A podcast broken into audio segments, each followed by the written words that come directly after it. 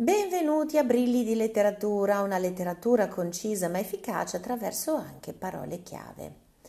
Troverete in questo podcast la trama dei Promessi Sposi. La vicenda eh, è ambientata nella campagna lombarda e a Milano nel XVII secolo, in particolare la vicenda prende inizio dal 7 novembre del 1628, al tempo quindi della dominazione spagnola in Italia. Eh, è ambientata in un non meglio paesino sul lago di Como, vicino a Pescarenico. I protagonisti sono ovviamente due giovani fidanzati di umile estrazione sociale, cioè Renzo Tramaglino e Lucia Mondella, il cui matrimonio è ostacolato da Don Rodrigo, il signorotto del paese, che ha messo gli occhi su Lucia, se ne è incapricciato e ha scommesso con il cugino Attilio di sedurla. La storia proprio inizio quando Don Rodrigo manda due bravi, che sono degli sgherri a suo servizio, a ordinare il timoroso ehm, ad ordinare al timoroso Don Abbondio di non celebrare il matrimonio, minacciandolo di morte. Infatti prenderò proprio, leggerò alcuni punti direttamente dai promessi sposi, alcuni punti fondamentali. Ricordate quello che ho detto nel podcast precedente, ricordate i dieci... Mh, comandamenti, diciamo così, dieci diritti del lettore, no? Eh, il lettore ha diritto di saltare. Bene, io qui prenderò proprio l'ossatura fondamentale. Leggiamo infatti nel primo capitolo queste parole. Per una di queste stradicciole tornava bel bello dalla passeggiata verso casa sulla sera del giorno 7 novembre dell'anno 1628 il curato Don Abbondio. Stava dicendo tranquillamente il suo uffizio quando ad un tratto vide una cosa che non si aspettava e che non avrebbe voluto vedere. Cos'è questa cosa? Questa cosa sono i due bravi. Eh, non, non possono non essere bravi perché i bravi si vestivano in modo ben preciso che Manzoni ci descrive.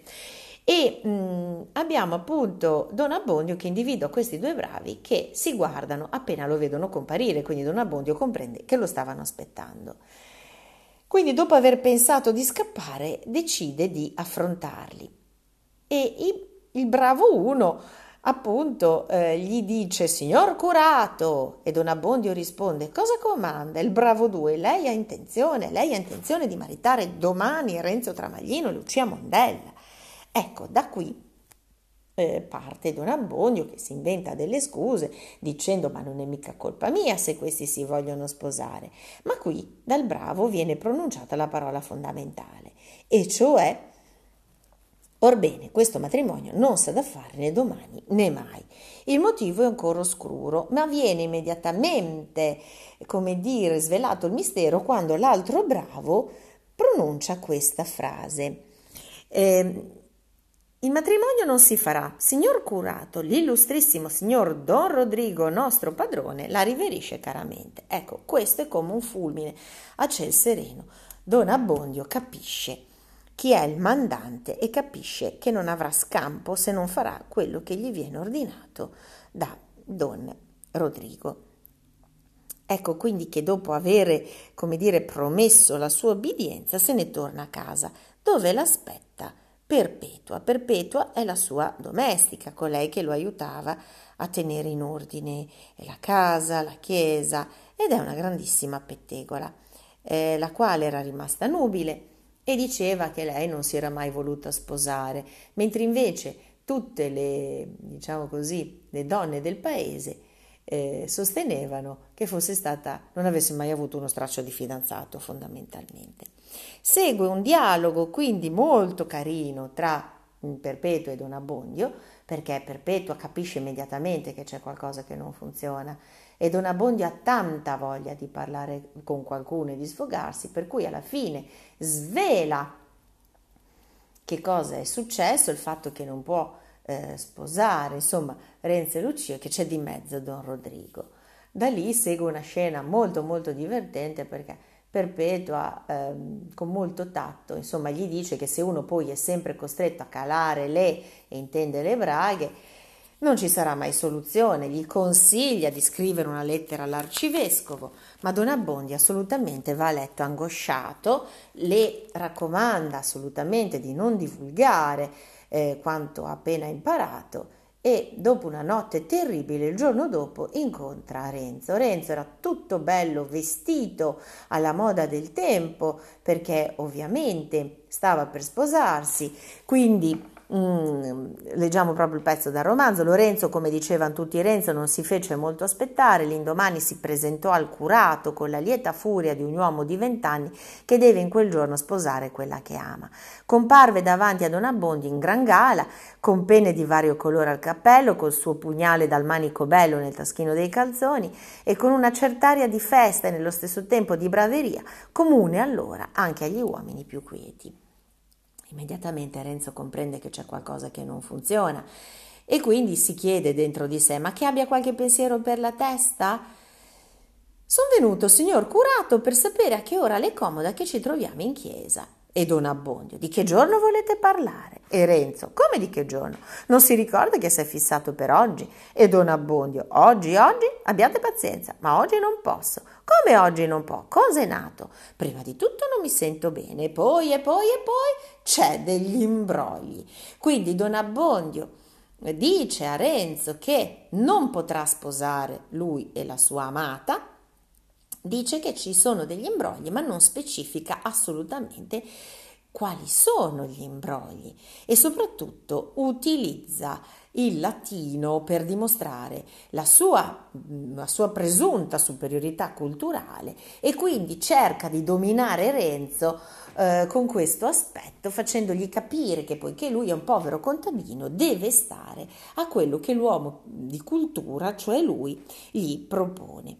E quindi Renzo mm, conclude dicendo che avrà pazienza per una settimana, ma poi, passata quella, non mi appagherò più di chiacchiere, dice Renzo. È ovvio che Renzo, molto scosso, si reca immediatamente da Lucia, ma mentre mm, sta per andare da Lucia incontra Perpetua, che in modo, come dire, molto intelligente, mi viene da dire, comincia a fare tutti dei riferimenti Uh, al fatto che quando si è poveri bisogna sottostare e quindi eh, lanciando qualche, come dire, mh, mm, frase lì così, Renzo capisce che c'è qualcosa sotto e quindi Perpetua si fa scappare qualche parolina di troppo e quindi Renzo torna immediatamente da Don Abbondio minacciando di compiere uno sproposito. Quindi lo costringe a confessare il nome del prepotente che insidia Lucia e che gli ha imposto di non celebrare il suo matrimonio e ad un certo punto, eh, scoperto questo, Renzo immediatamente si dirige verso la casa di Lucia per darle la triste notizia. E immediatamente incontra Bettina e mh, zitta Bettina, bi, zitta, vieni qua, vai da Lucia, tirala in disparte e dille all'orecchio, ma che nessuno senta, dille che le devo parlare, che l'aspetto e che venga subito. Ecco, Lucia era in quel momento, ehm, con quella mirabile descrizione che troviamo appunto nel romanzo, nelle mani della madre delle donne che la stavano proprio acconciando, secondo la moda della campagna milanese, nel modo migliore ehm, per il matrimonio. Ecco quindi che le donne vengono mandate via, si trovano Renzo, Lucia ed Agnese a parlare. E Renzo immediatamente esprime ehm, questa frase, appunto dice Lucia, per oggi tutto è a monto e Dio sa quando potremo essere marito e moglie. Lucia, trasecolata, risponde, ma cosa state dicendo? E Renzo risponde, l'artefice di tutto questo è Don Rodrigo, solo che la risposta di Lucia è assolutamente spiazzante, perché Lucia, come si suol dire in bolognese, non cade dal pero, ma assolutamente pronuncia una frase importantissima che è questa. Fino a questo segno? E Renzo quindi di rimando, dunque voi sapevate. E Lucia purtroppo, ma questo segno, e cosa sapevate? Non mi fate parlare, non mi fate piangere. Quindi immediatamente si scopre che un giorno, mentre tornava dalla filanda, Mi passò innanzi Don Rodrigo in compagnia di un altro signore, il primo cercò di trattenermi con chiacchiere punto belle, io affrettai il passo e intanto sentì quell'altro signore ridere forte e Don Rodrigo dire scommettiamo. Ecco, figuriamoci Renzo a sentire una cosa di questo genere. Ah, Birbone, ah, dannato, assassino! E Agnese, ah, che imbroglio, per l'amor di Dio! E Renzo, questa è l'ultima che mi fa quell'assassino! Oh no, Renzo, per l'amor del cielo! Ecco allora che interviene Agnese dicendo date retta a me io sono venuta al mondo prima di voi e il mondo lo conosco un poco non bisogna poi poi spaventarsi tanto. Il diavolo non è brutto quanto si dipinge. E consiglia a Renzo di andare dall'avvocato a Garbugli. Già il nome è piuttosto mm, come dire interessante. Eh, quindi si fa preparare mh, mm, Renzo un bastone d'Agnese con attaccati tutti dei gran capponi, va a casa della zecca Garbugli, ma cosa succede? Succede un grande fraintendimento, nel senso che quando la zecca Garbugli capisce che Renzo non è il soverchiatore, ma è il soverchiato, praticamente lo caccia fuori di casa buttandolo proprio fuori a calci assieme, tirandogli via dietro il bastone con attaccati tutti i mm, capponi. Quindi Agnese propone ai, novelli, ai futuri sposi ostacolati il matrimonio segreto.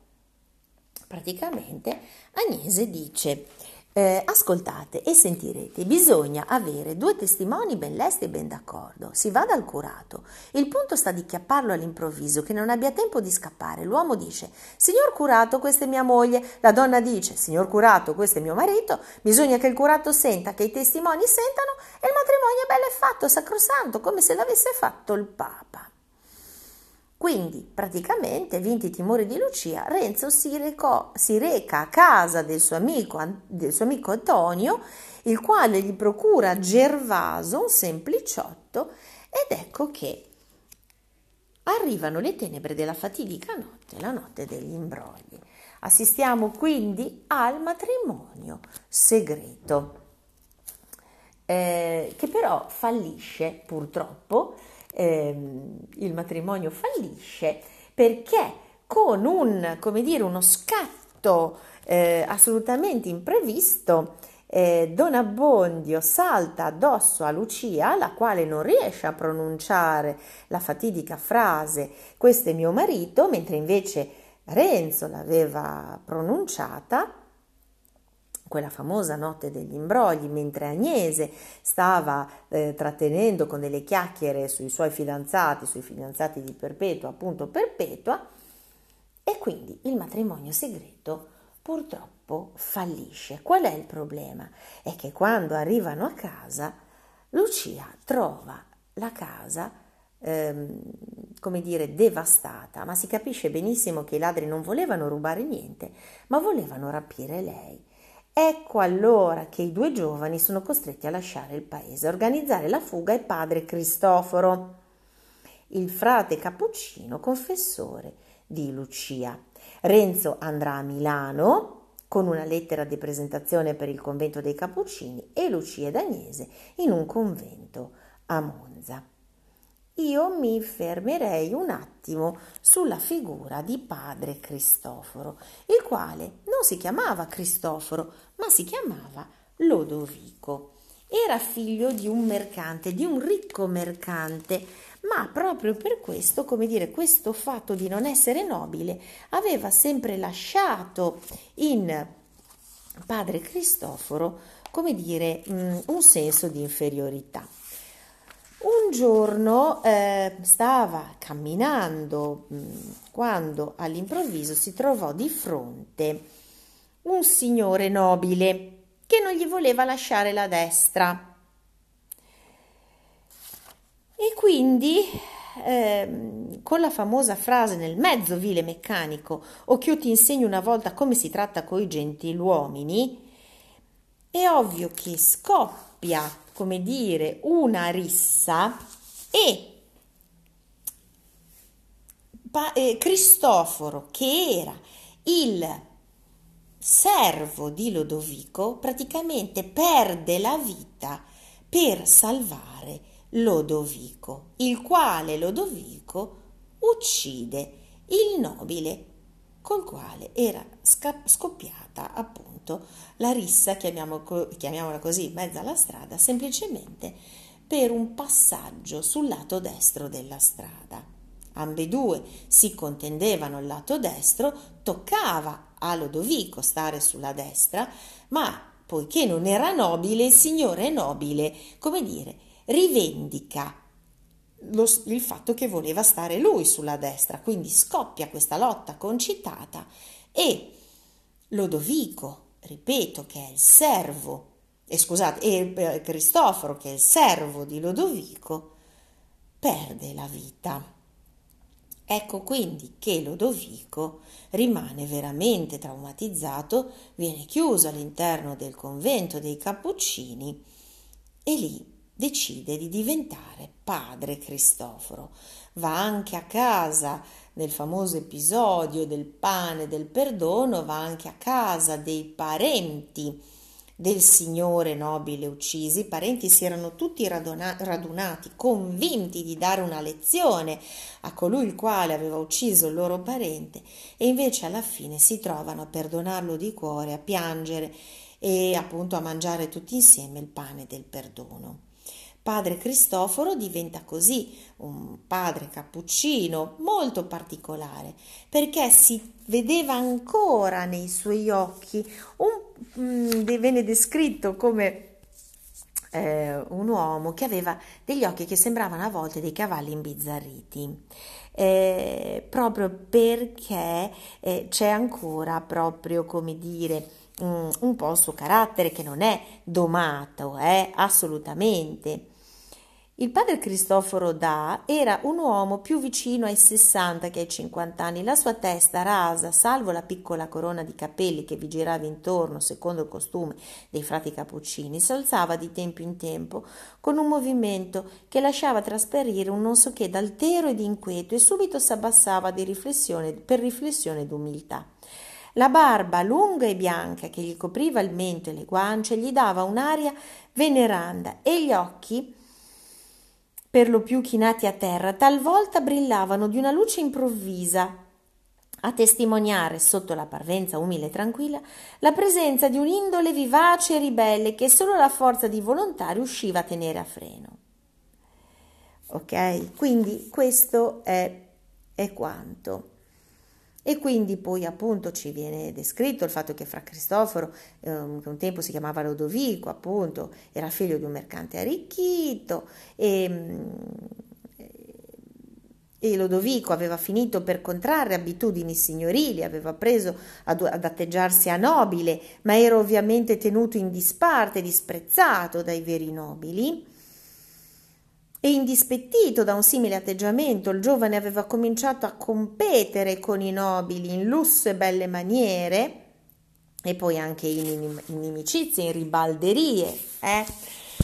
E quindi veniamo poi a quell'episodio descritto in modo magistrale da parte di Manzoni, quando quel giorno, accompagnato da Cristoforo, Stava andando a casa quando ad un certo punto vide Lodovico spuntare da lontano un signor tale, arrogante soverchiatore di professione, che gli era praticamente cordiale nemico.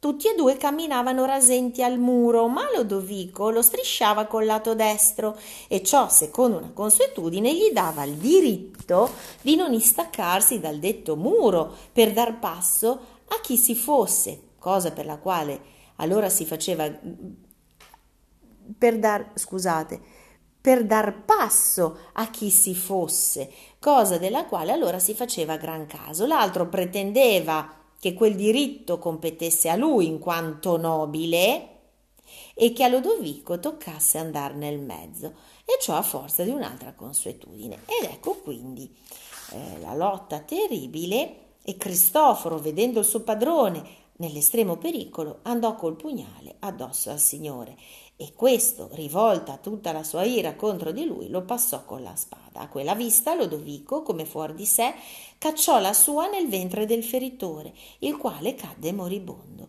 quasi ad un punto col povero Cristoforo. Ecco, questa è la vicenda che scatena un importantissimo dramma interiore, il quale, da parte di Cristoforo, il quale dopo aver donato tutti i suoi beni alla famiglia di Cristoforo, il suo fedele servitore, aveva indossato il saio. Bene, è proprio lui che consiglia alle due donne di recarsi in un convento che le avrebbe potute ospitare ed è lì che le due donne si trovano a conoscere la famosa Gertrude, la, monia, la monaca di cui Manzoni ci racconta la tragica storia nei capitoli 10 e 11.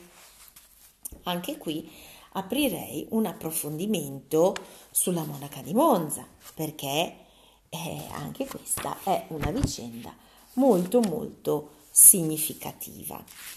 È certo che questa monaca si presenta subito come molto molto particolare. Leggo un brano. Il suo aspetto, che poteva dimostrare 25 anni, faceva a prima vista un'impressione di bellezza, ma di una bellezza sbattuta, sfiorita e direi quasi scomposta. Un velo nero sospeso e tirato orizzontalmente sulla testa, cadeva dalle due parti, discosto alquanto dal viso. Sotto il velo una bianchissima benda di lino cingeva fino al mezzo una fronte di diversa ma non di inferiore bianchezza. Un'altra benda a pieghe circondava il viso e terminava sotto il mento, in un soggolo che si stendeva alquanto sul petto, a coprire lo scollo d'un nero saio ma quella fronte si raggrinzava spesso come per una contrazione dolorosa e allora due sopraccigli neri si ravvicinavano con un rapido movimento. Due occhi neri neri anch'essi si fissavano talora in, vi- in viso alle persone, come in un'investigazione superba, eccetera, eccetera, eccetera. Ma arriviamo appunto um, Ecco, la grandezza ben formata della persona scompariva in un certo abbandono del portamento, compariva sfigurata in certe mosse repentine, irregolari e troppo risolute per una donna, nonché per una monaca. Nel vestire c'era qua e là qualcosa di studiato di negletto che annunziava una monaca singolare. Due punti.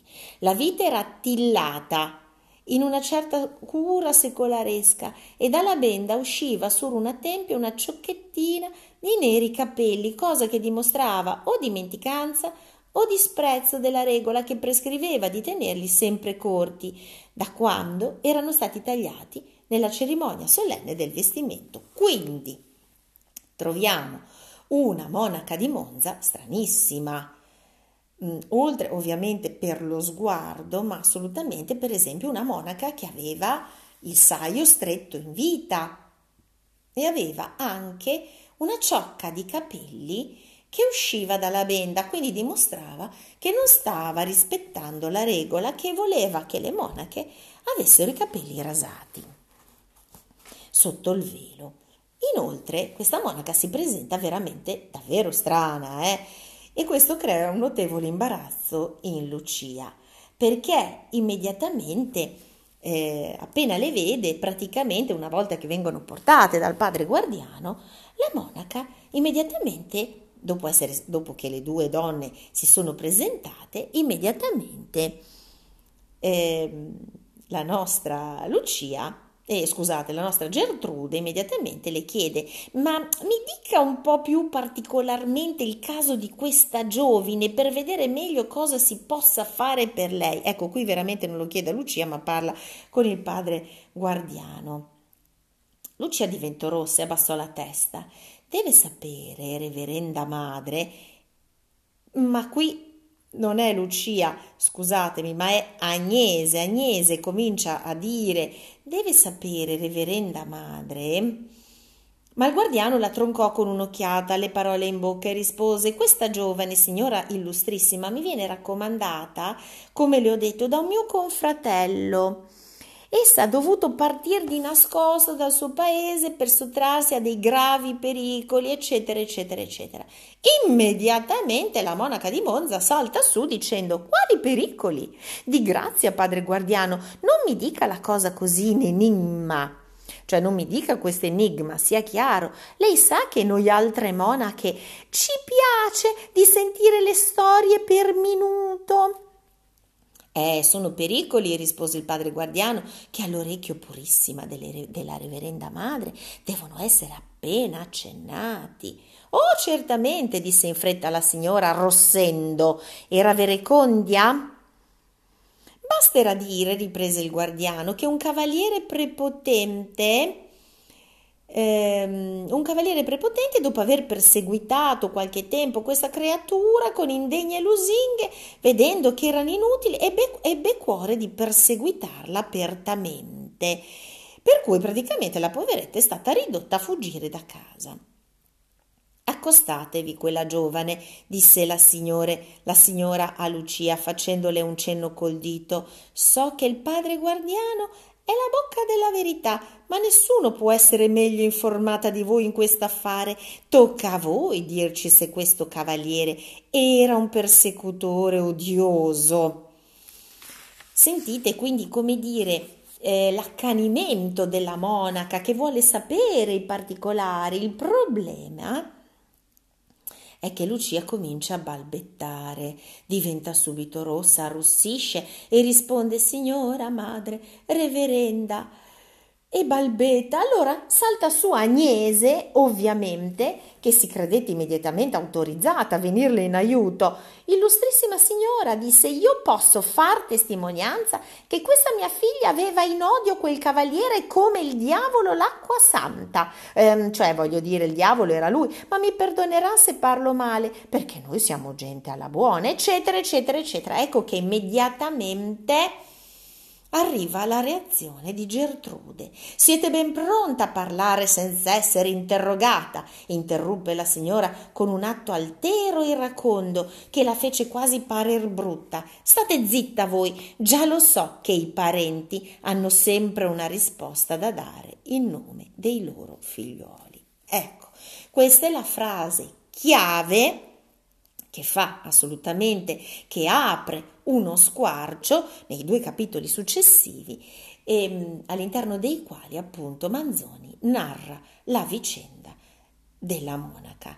Qui mm, successivamente eh, Lucia conferma quanto dice Agnese, dice Reverenda Signora quanto le ha detto mia madre la pura verità, il giovane che mi discorreva e qui diventò rossa rossa, lo prendevo io di mia volontà, mi scusi se parlo da sfacciata, ma è per non lasciar pensar male di mia madre. E in quanto a quel signore, Dio gli perdoni, vorrei piuttosto morire che cadere nelle sue mani, eccetera, eccetera, eccetera. Quindi la monaca conclude, a voi credo disse la signora con voce raddolcita, ma avrò piacere di sentirvi da solo a solo. E poi dice: Ci ho già pensato, bene, padre guardiano, sistemiamolo, sistemiamole in una stanza. Bene, quindi trovano, come dire, ehm, aiuto, trovano conforto all'interno della, della, del convento che ospita anche la monaca di Monza e qui parte la Questo... parte sentite qua è entrata anche Siri eh, e, però non lo cancello perché ho già parlato per 28 minuti. E qui parte la storia della monaca di Monza. Eh, Gertrude, così si chiama, è infatti figlia di un potente e ricco principe milanese eh, di cui l'anonimo autore del manoscritto tace il nome. Infatti voi sapete che Manzoni finge di aver trovato un manoscritto che va a raccontarci, ma è ovvio che è una finzione. Praticamente il principe mm, per tenere alto il decoro della famiglia, aveva deciso di non spartire il patrimonio tra tutti i figli, ma di destinarlo solamente al primogenito costringendo quindi tutti gli altri ad entrare in convento, maschi e femmine che fossero. E così la piccola Gertrude era nata con il destino già segnato, avrebbe dovuto infatti così farsi monaca. E quindi praticamente per abituarla all'idea della vita claustrale, fin dai suoi primi anni di vita era stata oggetto di particolari espedienti. I suoi primi giocattoli erano state mambole vestite da monache o immagini sacri e in casa mh, tutti i complimenti che le venivano rivolti la qualificavano come una bella madre badessa. Nessuno dei suoi familiari in verità aveva mai alluso esplicitamente al fatto che dovesse farsi monaca, ma tutti i discorsi che riguardavano il suo avvenire vertevano sui vantaggi della sua futura condizione di badessa e sui privilegi di cui avrebbe goduto come monaca a causa della sua nobile origine e quindi all'età di sei anni Gertrude fu messa per esservi educata, ma soprattutto per esservi ulteriormente stradata alla vita che l'aspettava nel convento di Monza, dove un giorno sarebbe stata monaca. Là, in un primo tempo, per effetto delle premure della badessa e di alcune monache che ne lusingavano la vanità per assecondare i piani del principe, Gertrude si era sentita in un certo senso orgogliosa del destino che l'aspettava. Poi però le altre educande, tutte fanciulle destinate a uscire presto dal convento per vivere la loro vita di donne e di spose, le avevano fatto capire che le soddisfazioni che la vita monacale le riservava erano poca cosa rispetto alle gioie e ai piaceri che la vita, quella vera, avrebbe potuto offrirle. Gertrude, insomma, aveva finito per accorgersi che non era nata per fare la monaca e quindi aveva in cuor suo deciso che al momento opportuno si sarebbe ribellata alla pressione cui era soggetta, convinta come era che nessuno alla fin fine avrebbe potuto costringerla a fare una cosa che non voleva fare.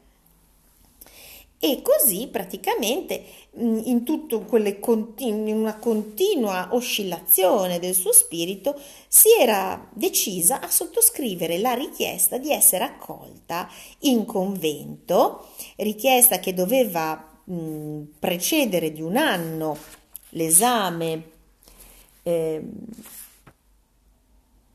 cui eh, arrivo, eh, ogni aspirante al chiostro doveva essere sottoposta ad opera di un ecclesiastico e naturalmente subito dopo si era pentita di un simile passo e aveva quindi scritto al padre comunicandogli assolutamente la sua avversione alla vita monacale.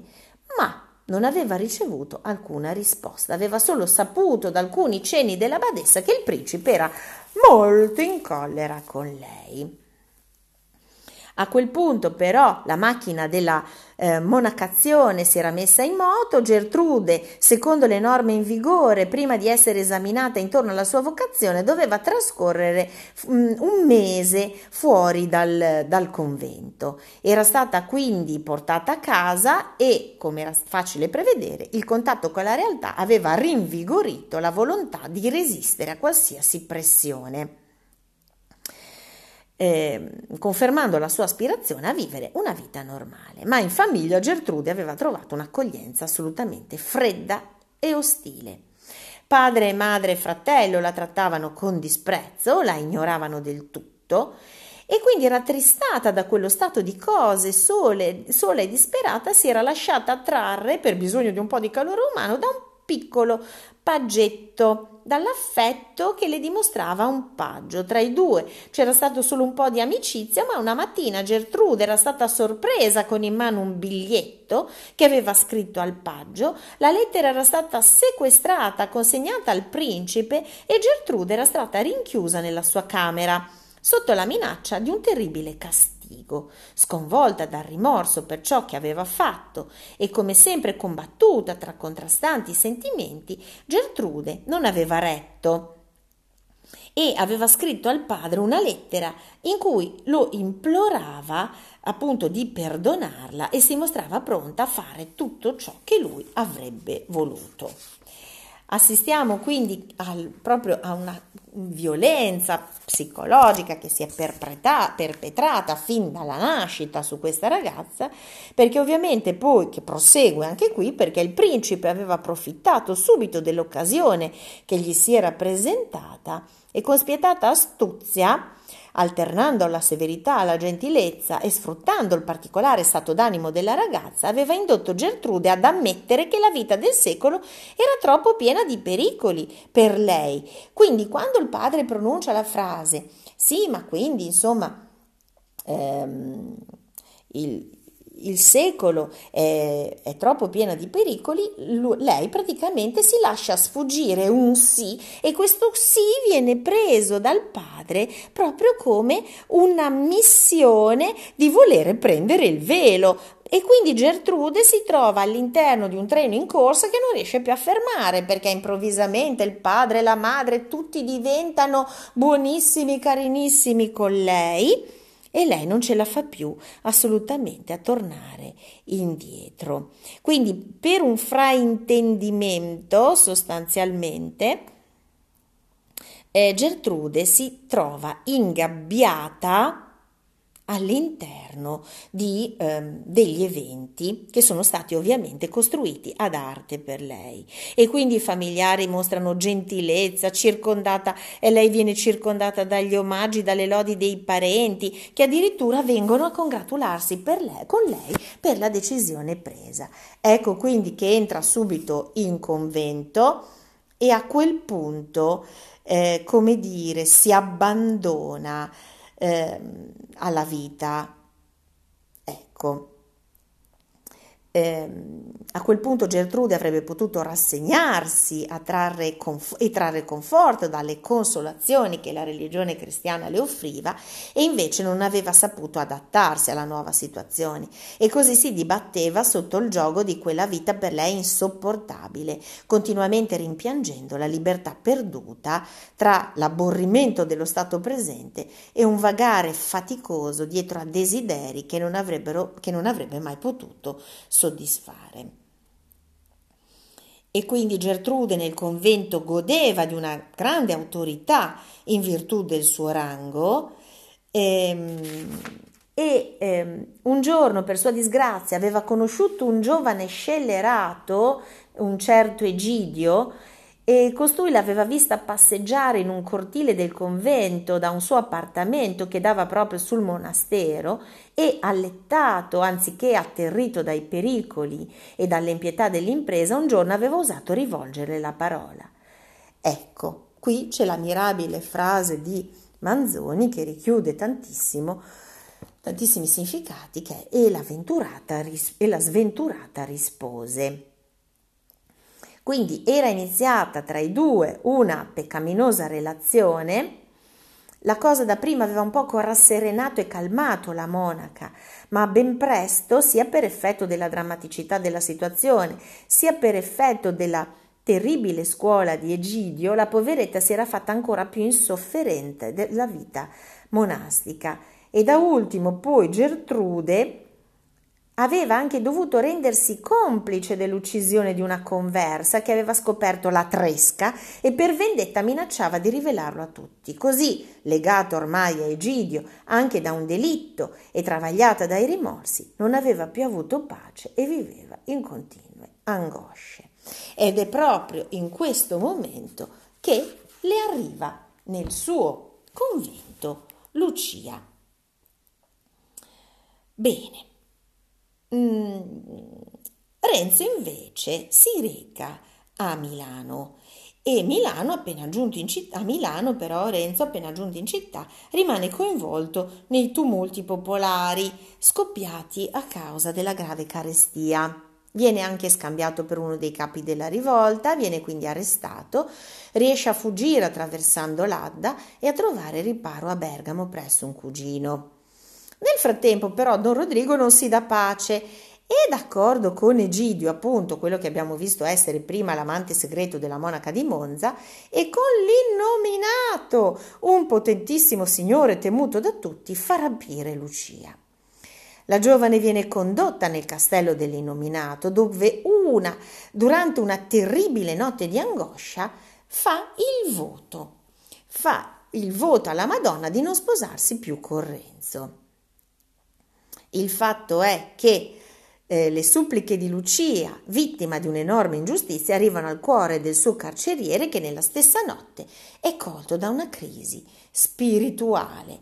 E quindi c'è un passo stupendo dei promessi sposi in cui eh, Lucia, a parte che è bellissima tutta la parte anche eh, del rapimento, eh, ehm, assolutamente bellissimo. Adesso sto cercando il punto. Eh, quindi Lucia viene rapita eh, e viene portata all'interno del castello dell'innominato e lì proprio l'innominato viene eh, assolutamente conquistato dalla purezza di Lucia. Assolutamente. E gli vengono dei fortissimi dubbi e abbiamo questa scena. Mm, l'inominato dice alzatevi, disse l'inominato a Lucia andandole vicino, ma Lucia, a cui il picchiare, l'aprire, il comparire di quell'uomo, le sue parole aveva messo un nuovo spavento nell'animo spaventato, stava più che mai raggomitolata. Alzatevi, che non voglio farvi del male, e posso farvi del bene, ripeté il Signore. Alzatevi, Tornò poi quella voce, sdegnata d'aver due volte comandato invano. Come rinvigorita dallo spavento, l'infelicissima si rizzò subito in ginocchio e, giungendo le mani, come avrebbe fatto davanti a un'immagine, alzò gli occhi in viso all'innominato e riabbassandoli subito disse: Son qui, m'ammazzi. V'ho detto che non voglio farvi del male, rispose con voce mitigata l'innominato, fissando quel viso turbato dall'accoramento e dal terrore. Coraggio, coraggio, diceva la vecchia, che era un po' la carceriera, se ve lo dice lui che non vuol farvi del male. E perché? riprese Lucia con una voce in cui col tremito della paura si sentiva una certa sicurezza dell'indignazione disperata. Perché mi, fate, mi fa patire le pene dell'inferno? Cosa ho fatto io? Vanno forse maltrattata? Parlate. Oh, maltrattata, mi hanno preso tradimento per forza. Perché? Perché mi hanno presa? Perché sono qui? Dove sono? Sono una povera creatura. Cosa le ho fatto in nome di Dio? Dio, Dio, interruppe l'innominato, sempre Dio, coloro non possono difendersi da sé, che non hanno la forza, sempre hanno questo Dio da mettere in campo, come se gli avessero parlato. Oh Signore, pretendere, cosa posso pretendere io meschina? Dio perdona tante cose per un'opera di misericordia. Mi lascia andare, per carità, mi lascia andare. Sentite Lucia come accorata e come chiede di essere liberata. Oh, lei che può comandare, dica che mi lascino andare, m'hanno portata qui per forza, mi mandi con questa donna dove c'è mia madre. Oh, Vergine Santissima, mia madre, mia madre, per carità, mia madre, forse non è lontana da qui, ho veduto i miei monti, perché lei mi fa patire? Mi faccia condurre in una chiesa, pregherò per lei tutta la mia vita. Cosa le costa dire una parola? Oh, ecco, vedo che si muove a compassione, dica una parola, la dica. Dio perdona tante cose per un'opera di misericordia misericordia. E così l'illuminato comincia anche un po' un monologo interiore. Mm? E comincia a pensare, ma se lei non mi fa questa carriera, se lei, e comincia proprio a pensare, ma che strano effetto che mi fa questa, questa donna. E e Lucia lo incalza e dice: Se lei mi fa questa carità, se lei non mi fa questa carità, me la farà il Signore, mi farà morire, per me sarà finita. Ma lei, forse un giorno anche lei, ma no, ma no, pregherò sempre io il Signore che la preservi da ogni male. Che cosa le costa dire una parola se provasse lei a patir queste pene? E l'innominato risponde: Via, via, fatevi coraggio, con una dolcezza che fece trasecolar la vecchia v'ho fatto nessun male, io v'ho minacciato. Oh no, vedo che lei ha buon cuore e che sente pietà di questa povera creatura. Compisca l'opera di misericordia, mi liberi, mi liberi. E l'inominato cede e risponde: Domattina. Oh, mi liberi ora, subito. Domattina ci vedremo, vi dico. Via, intanto fatevi coraggio. Riposate, dovete aver bisogno di mangiare. Ora ve ne porteranno. No, no, io muoio, dice Lucia. Io muoio se qualcuno entra qui. Mi conduca lei in chiesa.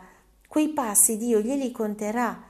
Verrà una donna a portarvi da mangiare. Beh, insomma, in quell'angosciosa notte che segue questo colloquio, Lucia fece il voto.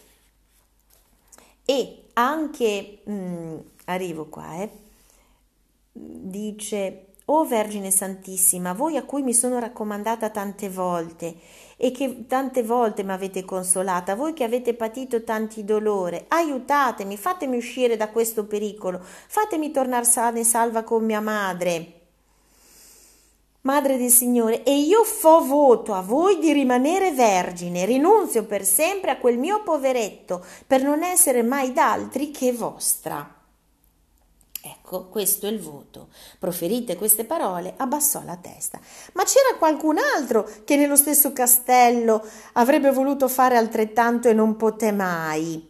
E questo lo dice Manzoni. Ed è l'innominato che passa una notte veramente mm, angosciosa dove pensa proprio di liberarla ed è quello proprio che farà e all'albeggiare Lucia viene liberata. Addirittura l'innominato decide di recarsi da Caldinar Federico Borromeo, l'arcivescovo di Milano, e quindi assistiamo alla conversione. Bene, ora cerco un po' di sintetizzare perché effettivamente diventa un po' lunga la cosa. Quindi, mm, come primo atto dopo la sua conversione, L'inominato decide di non consegnare Lucia a Don Rodrigo, ma libera appunto la ragazza che viene affidata a una nobile famiglia milanese. Ma ecco che qui compare il nuovo protagonista. Il nuovo protagonista è la terribile epidemia di peste. Renzo viene colpito dalla malattia, guarisce e torna a Milano ma in città viene di, di, nuovo, finisce nei guai perché viene scambiato per un untore, cioè per uno di coloro che secondo la folla ungevano di sostanze velenose mura e porte della città al fine di diffondere il contagio. E quindi ormai viene, rischia proprio di essere linciato per strada.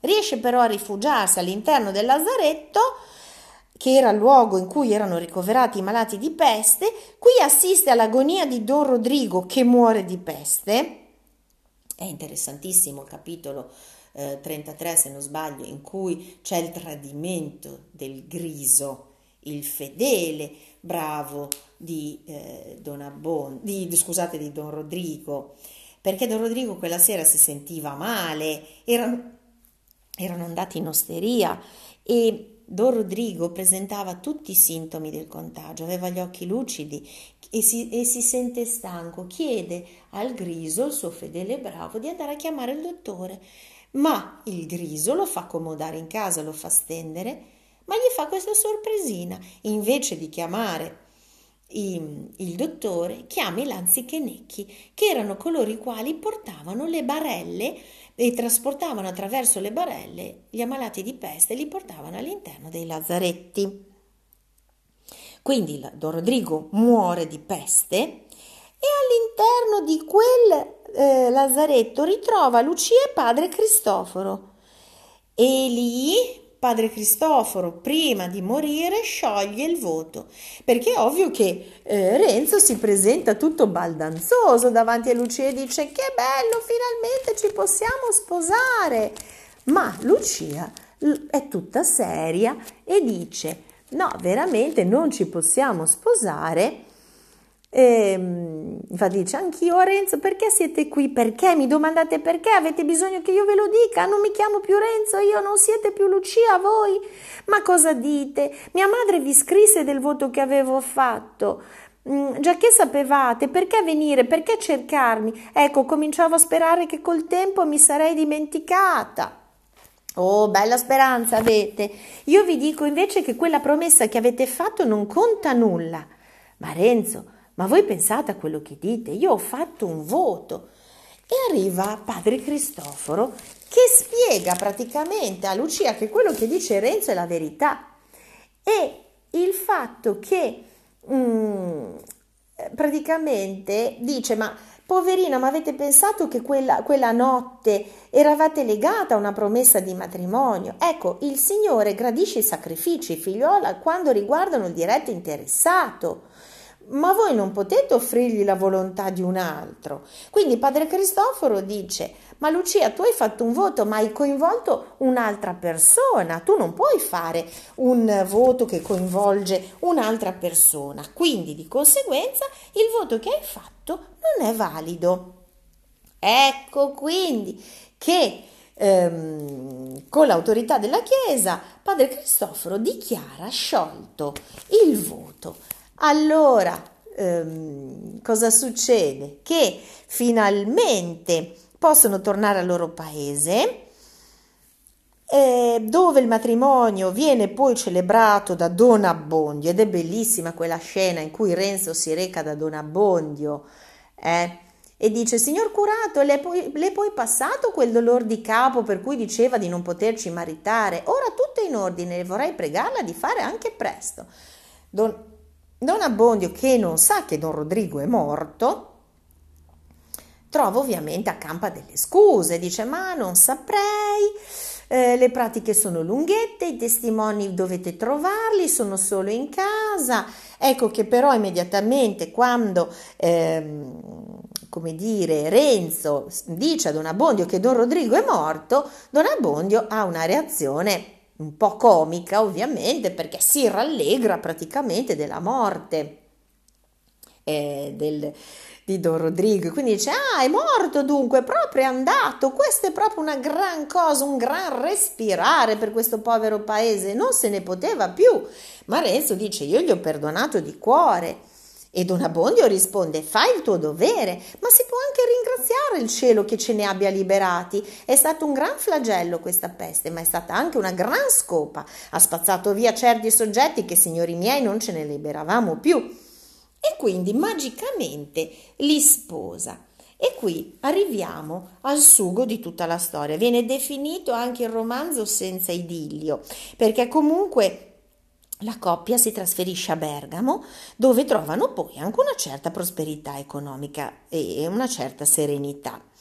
E quindi la vicenda termina nel 1630 con il sugo di tutta la storia, che è la fine del capitolo 38, perché praticamente mm, Renzo e Lucia parlano e Renzo dice, beh Lucia abbiamo avuto tanti guai ma ce l'abbiamo fatta finalmente e Lucia dovete ammettere che io i guai non sono andati a cercarli, sono loro che sono venuti a cercare me. E quindi Dopo un lungo dibattito concluse che la condotta più cauta e innocente non basta tenere lontani i guai e che quando vengono o per colpa o senza colpa, la fiducia in Dio li raddolcisce e li rende utili per una vita migliore. Questa conclusione ci è parsa così giusta che abbiamo pensato di metterla qui come il sugo di tutta la storia la quale, se non v'è dispiaciuta affatto, vogliatene bene a chi l'ha scritta e anche un po' a chi, l'ha, a chi l'ha accomodata. Ma se invece fossimo riusciti ad annoiarvi, credete che non s'è fatto apposta.